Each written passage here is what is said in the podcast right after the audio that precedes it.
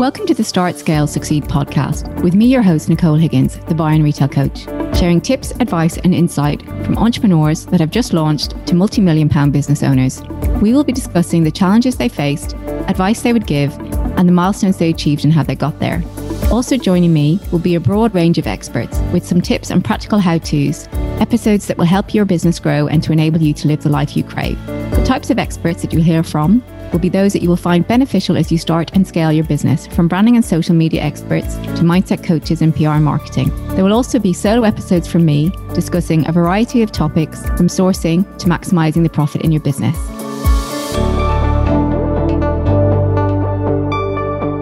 Are you hiding from the numbers in your business or not sure how you should manage your stock and really optimize your sales?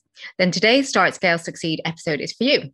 I'm chatting with Sarah Johnson, merchandising expert who has over 20 years' experience working for retailers like ASOS, River Island, and Debenhams. Thank you very much, Sarah, for joining me today. Thank you, Nicole. It's a pleasure to be here. Now, I've, I've done a very quick introduction to, to who you are, but if you could go into a bit more detail and uh, explain to the listeners what it is and what you do. So, I am a merchandiser by trade. And most people think when they hear the word merchandiser that you just do the visual side, which is really important. But isn't what I do. I do the numbers bit. So I walk around with a very big calculator most of the time. And I am aiming to grow your sales, your profit, and therefore your business. So that's why I'm quite important to small businesses. Absolutely. And how do you work with small businesses now? So we sort of do two um, ways of working within Flourish, the retail company I sent up. So it's either a sort of DIY approach. So, for those of you that are starting out on your business journey, we've got sort of tools and free resources which can help businesses to do their own pricing and tracking sales and planning and that sort of thing. And then we also do bespoke consultancy. So, that's if you're slightly bigger um, and you've got a lot of sales data in your business, but actually you don't really know how to put it into any meaningful context. Um, so we just help you get the best out of your data so that you can make some real profitable decisions. And we'll come to that um, a little bit more as, as we go along. And um, so, obviously, Sarah, you have worked in the industry for a very long time. Now, we're, we want to I want to talk about numbers specifically. And i know that you said in terms of it's looking at your sales growing your profit. What are the numbers that um, retailers need to be paying attention to? And i know you might say absolutely everything but what are the ones you know that they need to be really focusing on? So the key ones obviously everyone focuses on sales and it's the first thing that everyone looks at.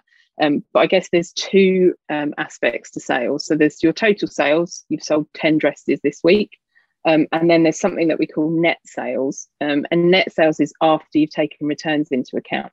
So this is a really important one. Returns is an important number um, because it means that you are obviously having product back into business. It's impacting your profits and it's also having an impact on the experience of the customer. So it's an important one to look at from those two angles.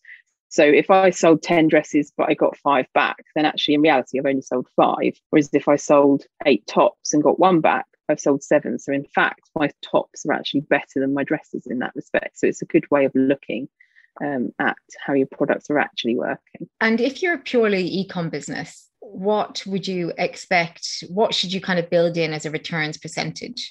So it depends what sort of product you're dealing with. Normally, with clothing, um, around a sort of 20% returns percentage is actually pretty good.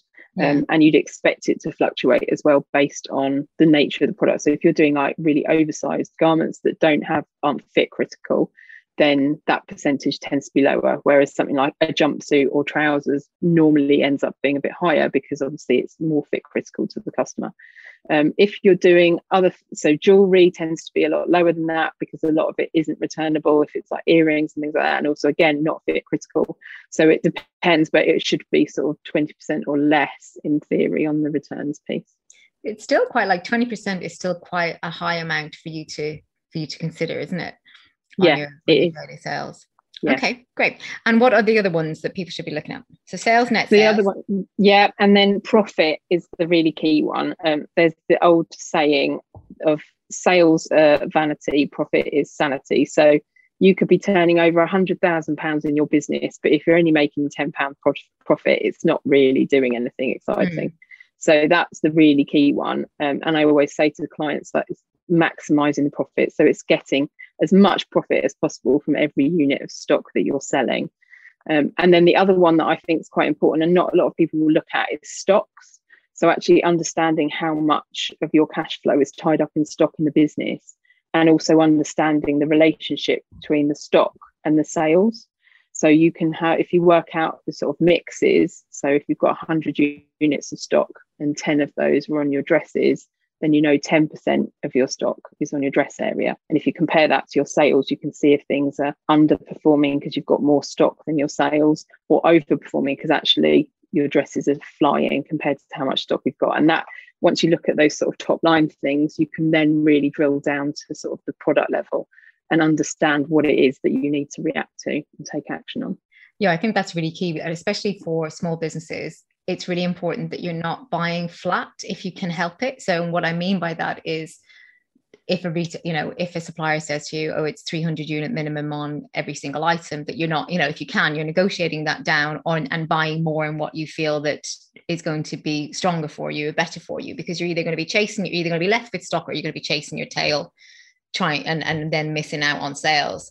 So I think that it's it's that happy balance, isn't it, in terms of finding that happy medium that that balance finding that happy medium between um having enough stock having too much stock and then um and that cash flow in your business. How often would you suggest to to brands to be to be looking at that? So it's something like cash that, flow and their stocks and, yeah. and things. So really it's something that you should be keeping a constant eye on. Um, a lot of the brands that we work with we sort of do monthly trading for and so we would look at it at that point and then decide what action we needed to take off the back of that. Um, I think it's so you always, and we'll talk about planning probably later, but you always start off planning your season. You're like, lovely, that's great. But the other big part of the merchandiser's job is to trade in season. So once the stock is coming into the business, then it's important that you again just keep making as much profit from the stock that you've got. So it's like exactly what you're saying, Nicole, in terms of like you want it all to be on a nice, even keel. You don't want too much stock in one area and not enough in another. You're aiming to sort of keep it all still waters, basically, yeah. is what you want with your stock and your sales. And I think as well, you know, if you can, asking suppliers, you know, even though you've had may have to buy a certain quantity, asking suppliers to hold some of it. So say you've had to buy 700 units or something, you know, taking in 300 first, asking them to hold 400, just even for that three weeks or four weeks. So you've still paid your deposit, but you've not had to outlay for your balance. And then you can get that that feel for you know how fast those sales are in that category, and do you actually need to bring in the 400? You, could you could you split that into two separate, you know, two shipments of 200? Yeah. And it's about like I say, it's kind of keeping the cash in your business rather than yeah, in someone else's business. So I think a lot of people just blindly, you know, some brands I've spoken to, they're buying, they're they're bringing in too much stock up front, and they're like, "Well, I've got my stock for my season now," but it's like, yeah, but it's all sitting in the warehouse. You don't need, you've paid for it. It's not now making you any money, and it's actually, you know, it's it's costing you money because you've had to pay. You're paying for it already, and you're paying for it in the warehouse. You know, it's sitting yeah. there. That's the thing. You're paying for the storage, so yeah although you're like, well, I have to pay for it at some point, you're actually already paying storage on that stock if it's sat in the warehouse. So it's a it's a double edged sword on that one. Yeah, and you know, I think people, you know, I've you know seen a lot on Instagram. Some clients of mine, if if and if they're struggling with sales, what would you say are your um your top tips with if sales are slow? How can you revive that a little bit, or what would you say to look at first? So I think it's important to again understand what's working in the business because there'll always be something that's working, but often you'll make an assumption about what's working as well. Um, even I do this, like when the tools that I have, I'm like, oh, it's definitely that one that's selling the most on my tools, and then you actually look at the numbers and you go, oh, it's actually not. Yeah. So that's a really key one that actually look at the numbers because they will give you a definitive answer on what's actually working. Um, and then within that, then look at your pricing. So you should always be constantly reviewing pricing, especially at the moment with all of the costs going up. It's really important that you're keeping on top of that because it's so easy for your profit margins in there to start to slide. Mm-hmm. But it's mm-hmm. also part of what we I've got a free resource on the website that talks about pricing. And it's not just setting the selling price, it's also looking at it in the wider context. So actually looking at your competitors, understanding have they put their prices up because their costs have gone up? So actually, are you justified to be able to put yours up? Because you're suffering the same issues. So part of that, and then also within that pricing piece, understanding what we call a pricing architecture. So looking at your entry prices, so those sort of lower end prices that sort of get the customer onto the website and can entice that target market. Your mid prices, which often become quite a big chunk of your business and is sort of the bigger piece in the middle, but then also your higher price items as well, because people will often trade up or it's got it gives you that as a brand, it gives you that USP and while you while you wouldn't have a ton of stock behind those higher price items they're still really important as part of your range to make it really cohesive.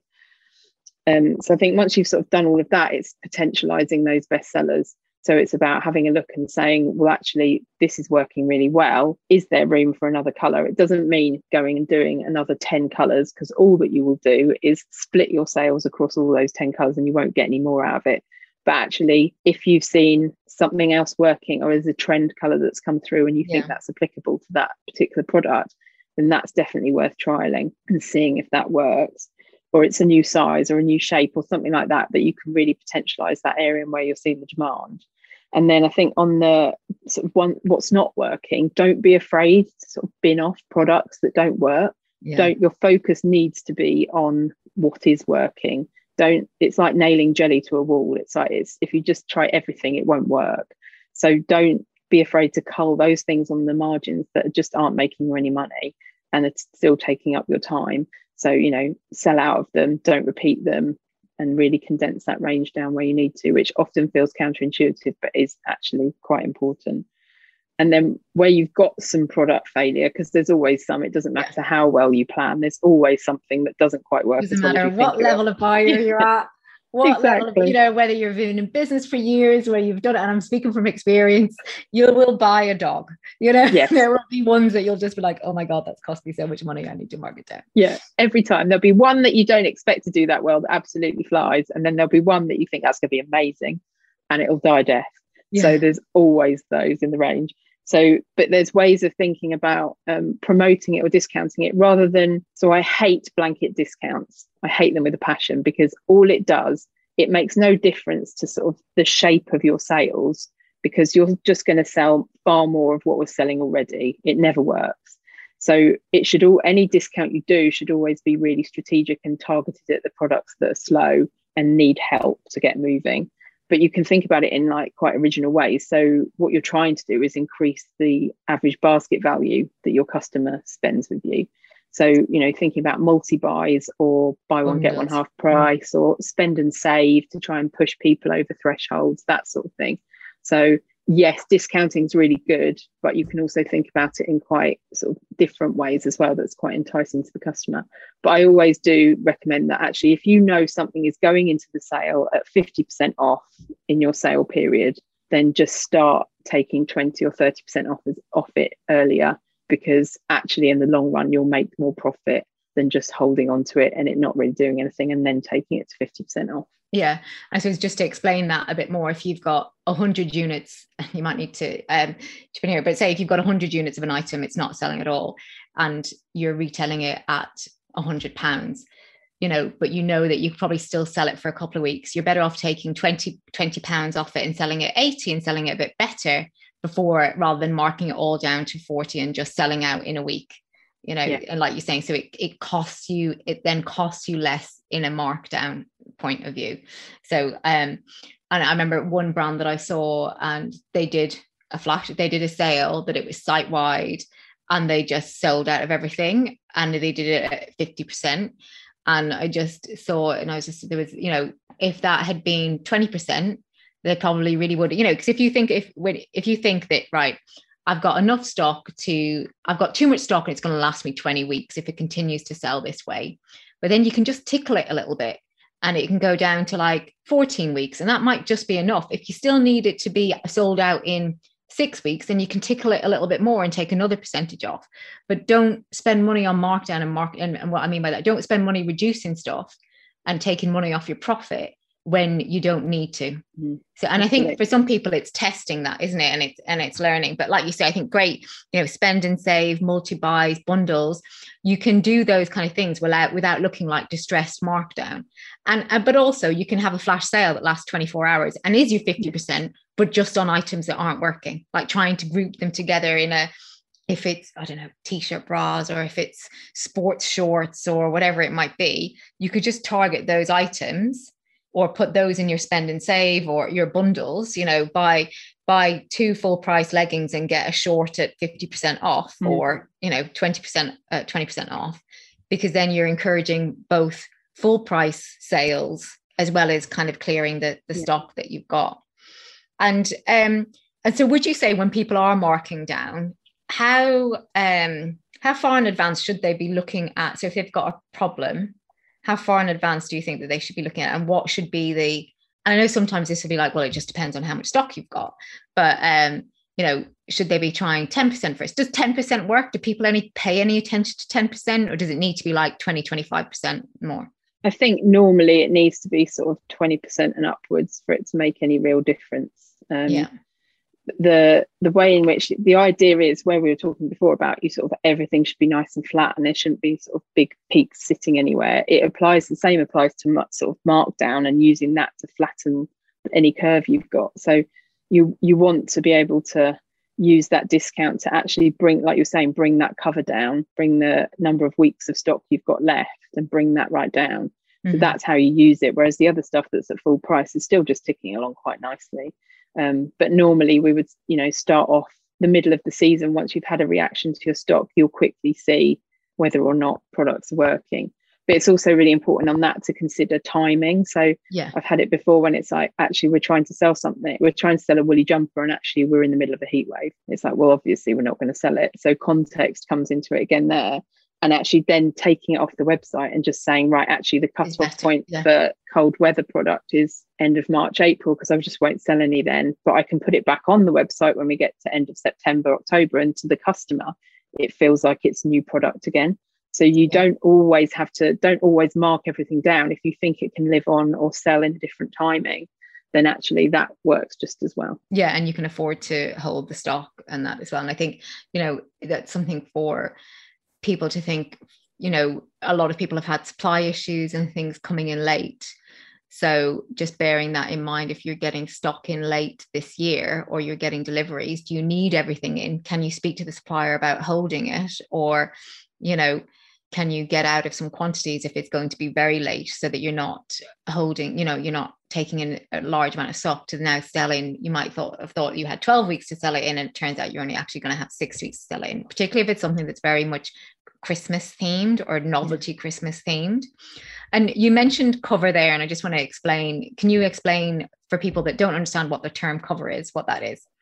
So, cover, it's a bit like a snapshot in time. So, it's taking the stock that you've got and saying, if I keep selling the same number of units, how many weeks worth of stock will it last? So, if we take the example where you've got 100 units of stock and I've sold 10 this week, the 100 divided by the 10 will equal 10 weeks cover. So that means that if everything kept plotting along nicely as it is, then actually you would have 10 weeks and that stock would be sold out. So it's a really good indicator to understand when you need to restock. Because if you know you've only got 10 weeks worth of stock left, but your lead time is 12 weeks, then you know you need to get more yeah. stock back in. Um, equally, it shows you, you know, with the sale period and with things like Christmas, well, I've only got six weeks until Christmas. So, actually, what am I going to do to try and speed that up and make sure that I'm not going to have more stock that I then have to take 50% off? Yeah, and that's where you kind of come in with that little tickle of the 20% mm. or the mm. bundle or a flash sale. And then conversely, if it sells really well and instead of, instead, instead of selling 10 units a week, you're selling 30 units a week or 20 units a week, and you're only going to have five weeks worth of that stock it's like right well what have we got coming in that I can bring up the supplier and see if they can bring in earlier, or that we can buy a stock buy of or whatever to take that gap that's going to be left when that stock is sold out. And how do you plan, or how can you help plan for coming seasons, and where should you start? So, with planning for a season, it's like you're obviously looking forward, it's all new and exciting. And then, as a merchandiser, I make you look backwards. So you have to look at your history um, and understand what worked and what didn't. Um, so it's really important to see sort of map out your sales. And if you're tracking your sales, that becomes really easy because it's all sort of done for you and you can then see that at the end of the season. Um, what the other thing you need to but what we don't do is say right okay well my history shows that i took 10% of my sales on neon bum bags this year it's you're not going to go right i'm going to buy another 10% of neon bum bags because actually you know fully well that that trend has gone now and mm-hmm. you don't it's not relevant so again it's adding the context to the numbers so it's like, okay, well, that trend has disappeared now. So I'm not going to buy into the same trend, but what am I going to replace it with? What's coming through that actually will take the place of that?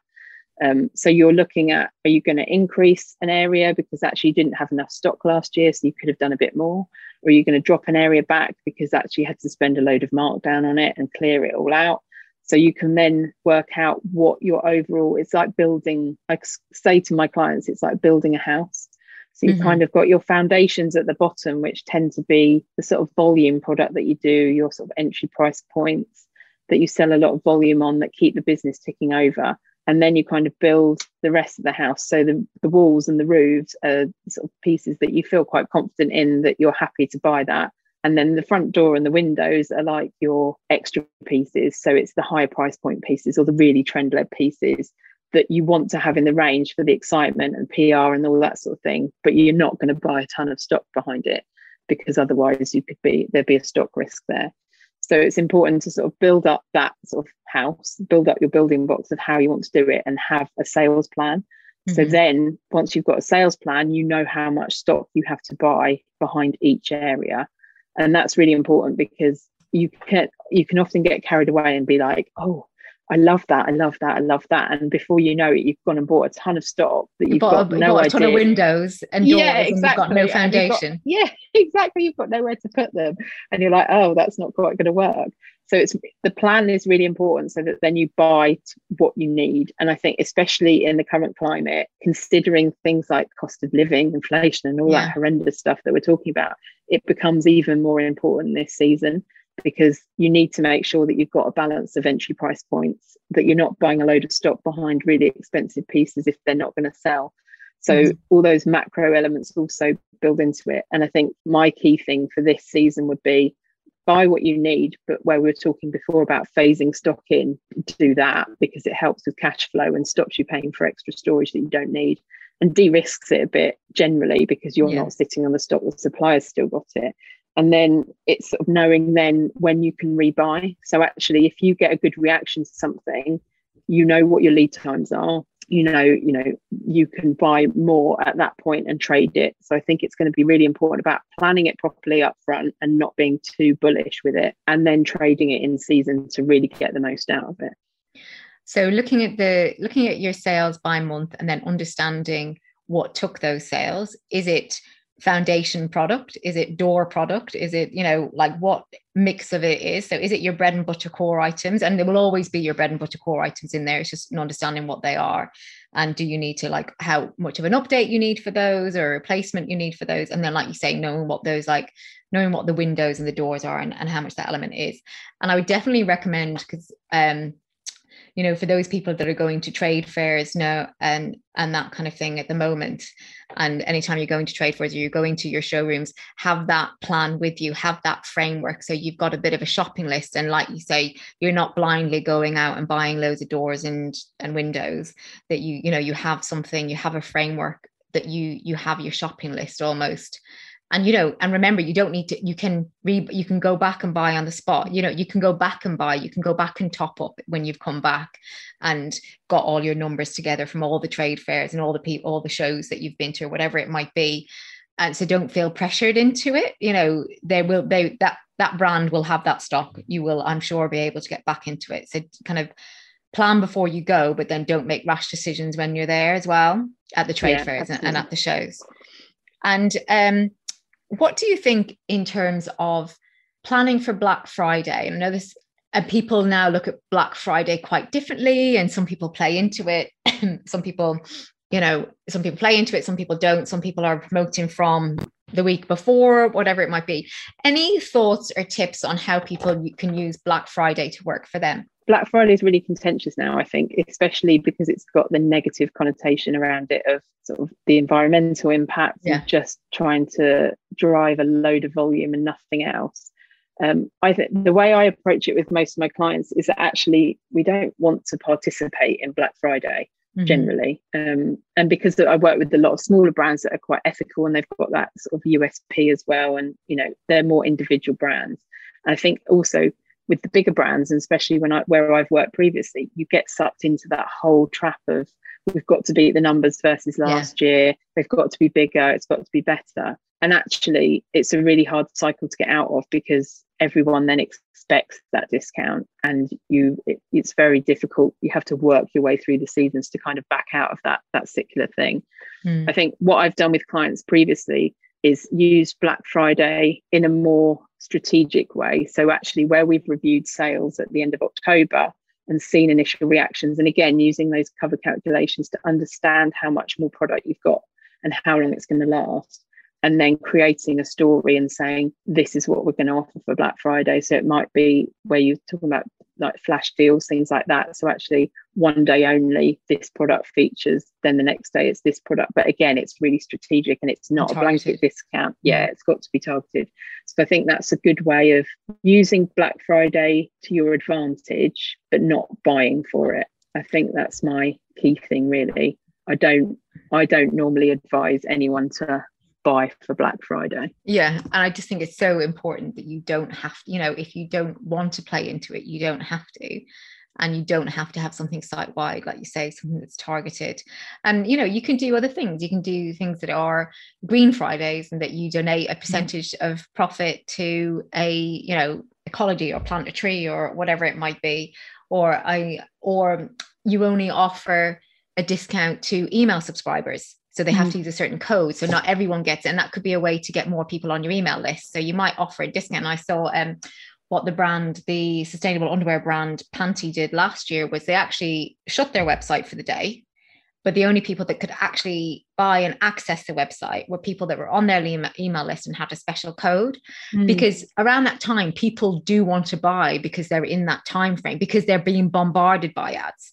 So it's kind of like, how can you take advantage of it in that way that you know they're they're poised to buy mm. without it having a very negative impact on on your your brand or your profit yeah i think the profit's the key thing with that because it's like you might take less sales than you did last black friday but actually have you made more profit so that's yeah. the really key one to look at because you don't it's not necessarily about you know i've got to be bigger and better it's like well actually was i more profitable by doing it this way and i think it's like strategic again it's just you know you do it as you need to. And i think it's there's because of the backlash against it now i think it's almost going to be easier for brands to think outside the box and do something a little bit more inventive rather than going down. I think the route of everyone does these and make like you know 50% off x y and z. I think that's kind of dying a death now. So yeah i think which is no bad thing. yeah.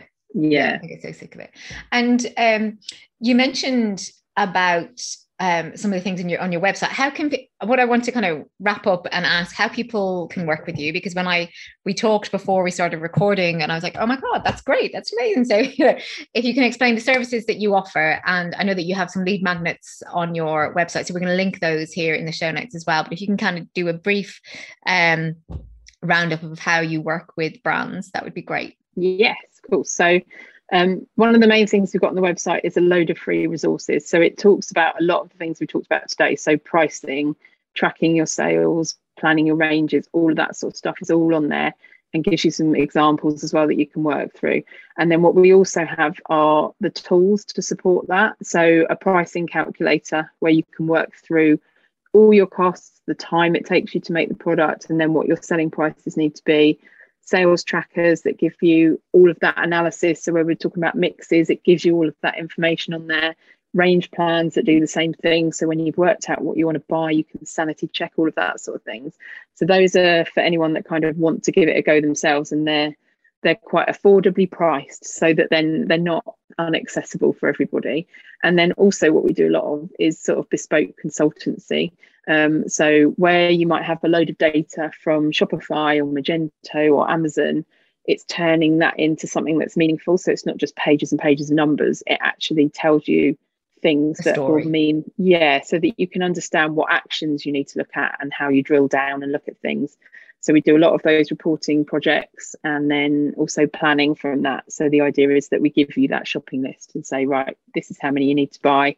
This is roughly how many so that you can go away and buy it with a bit more confidence that you're not overbuying or or underbuying. Um, and then yeah so it works quite flexibly. That's the idea is that it suits you and what you need for your business.